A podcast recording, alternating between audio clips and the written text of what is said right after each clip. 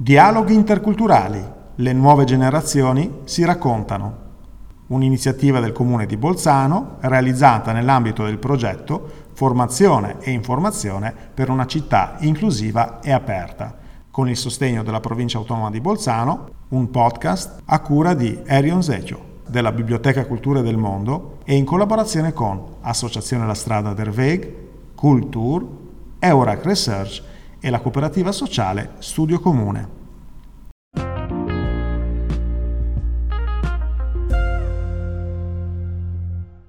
Ad oggi mi sento sicura a dire vengo insomma da Bolzano, dall'Italia, mia mamma è X, mio papà è Y, quello sì. Però se mi avessi fatto la stessa domanda dieci anni fa ti avrei detto solo sono italiana. Io non mi sento italiano, ma per fortuna purtroppo lo sono.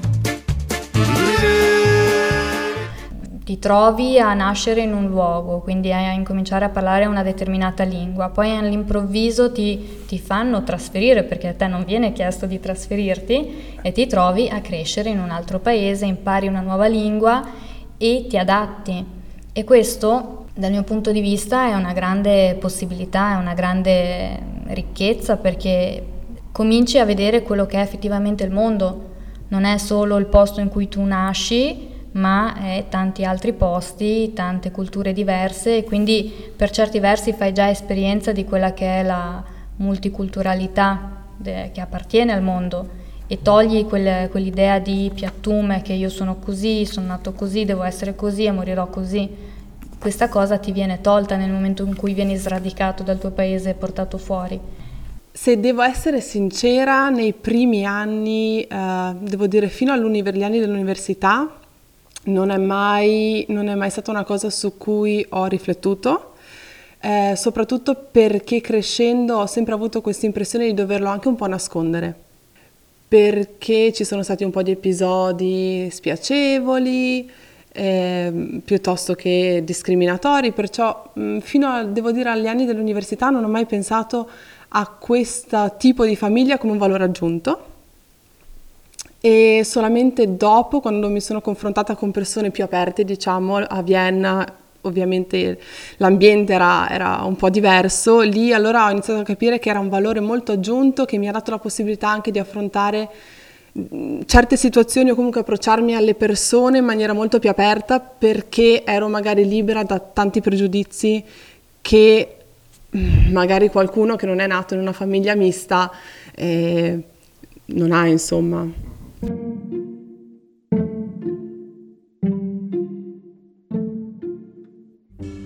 Facevamo sempre questo paragone, tra virgolette, ad esempio i miei amici, come dire, avevano entrambi i genitori italiani, no? Uh-huh. E avevano una cultura abbastanza diversa, nel senso anche con regole, con uh, e tuttora vedo differenze tra me e i miei amici, come hanno un rapporto con i loro genitori, come io ce l'ho con, uh-huh. con i miei. E forse è un po' la cultura italiana, non lo so, di avere genitori a volte un po' troppo presenti. Presenti, esatto.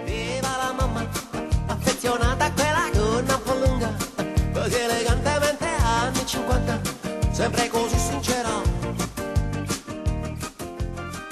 Appunto c'è stata una parte dell'infanzia in cui comunque una parte l'ho vissuta in Albania, quando sono arrivata in Italia comunque la mia famiglia è molto legata al suo essere albanese, per cui magari per noi è un po' un'usanza a casa parlare albanese e spesso, soprattutto quando ero piccola, sentirti dire, non so, Folship, parla albanese, no? Perché c'è sempre questa paura di dimenticare ah, anche da, sì. da dove vieni.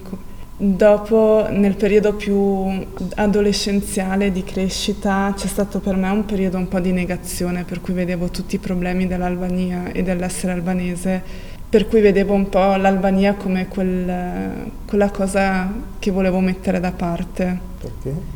Appunto vedevo questi valori che per me erano incompatibili con la mia persona e volevo in quel momento ignorarli, diciamo.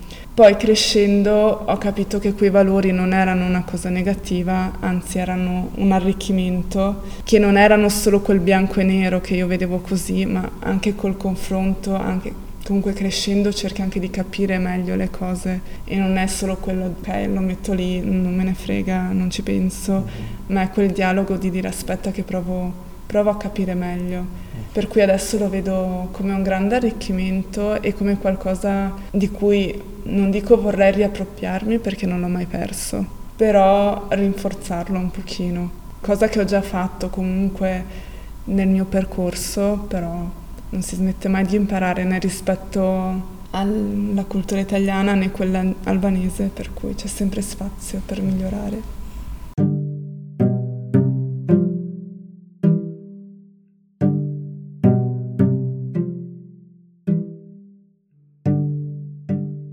Io penso che i miei genitori mi hanno dato l'opportunità di vedere qualcos'altro che forse se fossi nata e cresciuta in Marocco non è detto che l'avrei visto, non è detto che sarei riuscita a viaggiare, non è detto neanche che magari sarei riuscita ad andare a studiare, che ne so, magari alla fine avendo i costumi diciamo marocchini, le tradizioni marocchine, anch'io mi focalizzavo a sposarmi. Le mie cugine sono concentrate a questo, per esempio, sono concentrata a trovare marito.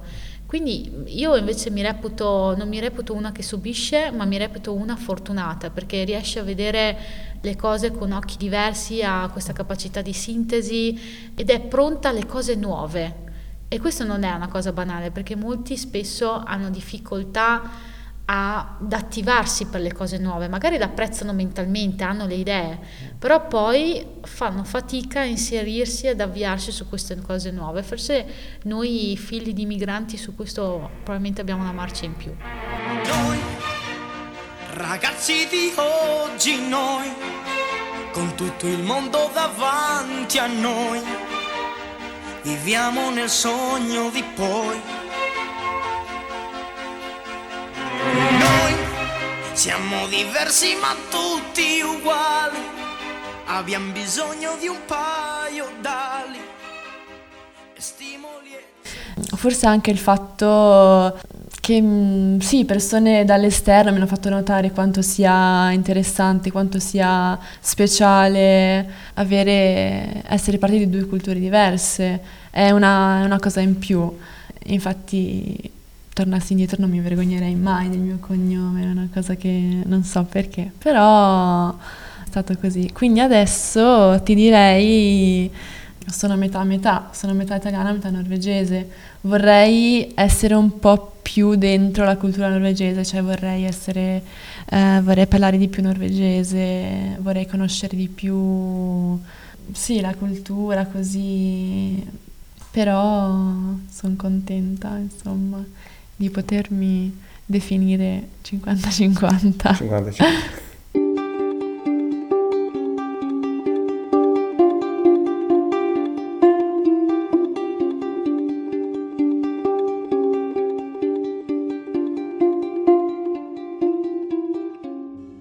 E avevo un'amichetta che aveva il mio stesso nome, anche lei si chiamava Giorgia, alle elementari, anche lei mamma italiana, papà albanese, e i nostri papà addirittura erano anche amici. E, e anche lei subiva mobbing per via del suo cognome, perché era molto albanese, perciò devo dire che entrambe siamo sempre state molto restie ehm, per quanto riguardava quest'altra parte, però sì, c'è sempre stata lei, e anche lei come me purtroppo non ha imparato l'albanese e quindi diciamo che mi relazionavo sempre a lei e per me era anche normale come situazione di sapere solo l'italiano e parlare solo l'italiano a casa, perché anche lei aveva la stessa situazione.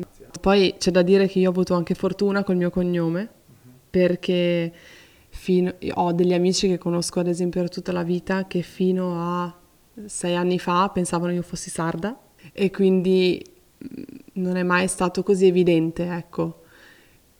Però ci sono stati tanti episodi dove, sai, quando sei piccolo vedi queste cose e dici allora qualcosa non va.